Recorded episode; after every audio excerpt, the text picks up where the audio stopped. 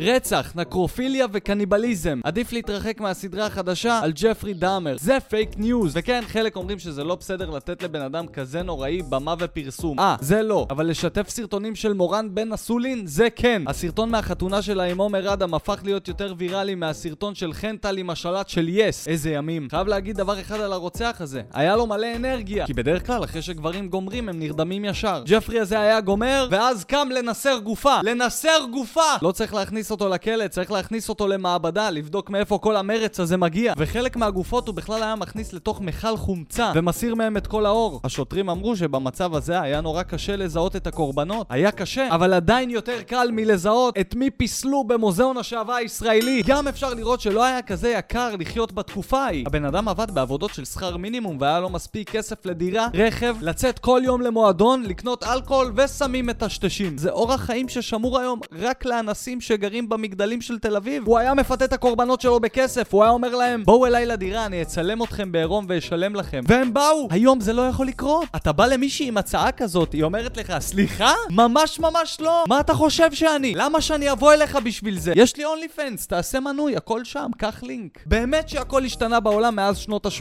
הכל חוץ מהמוטיבציה של המשטרה לעשות העבודה שלה. זה נשאר אותו דבר. רק שצפיתי בסדרה הזאת הבנתי כמה אנחנו הסטרייטים לא מתקדמים. חברים שלי מתלהבים מטינדר, הם כזה קבל, טינדר זה המקום שאתה יכול למצוא בו סקס הכי מהר בעולם. מסתבר שאנחנו רק חושבים ככה כי בחיים לא הלכנו לברים של גייז. סבתא שלו ראתה אותו כל פעם מביא גברים הביתה והיא אימה עליו שהיא תצלצל לאבא שלו. איזו פלופה. אם היא הייתה רוצה שהוא באמת יפחד, היא הייתה צריכה לאיים שהיא תצלצל לבצלאל סמוטריץ'. כתוב בנטפליקס שהסדרה מוגבלת ל-18 פלוס. אתם רוצים להגיד לי שלילדים מתחת לגיל 18 אסור לראות את זה, אבל קליפים של בן זיני זה בסדר? אם על זה אין הגבלה, מותר להם לראות הכל.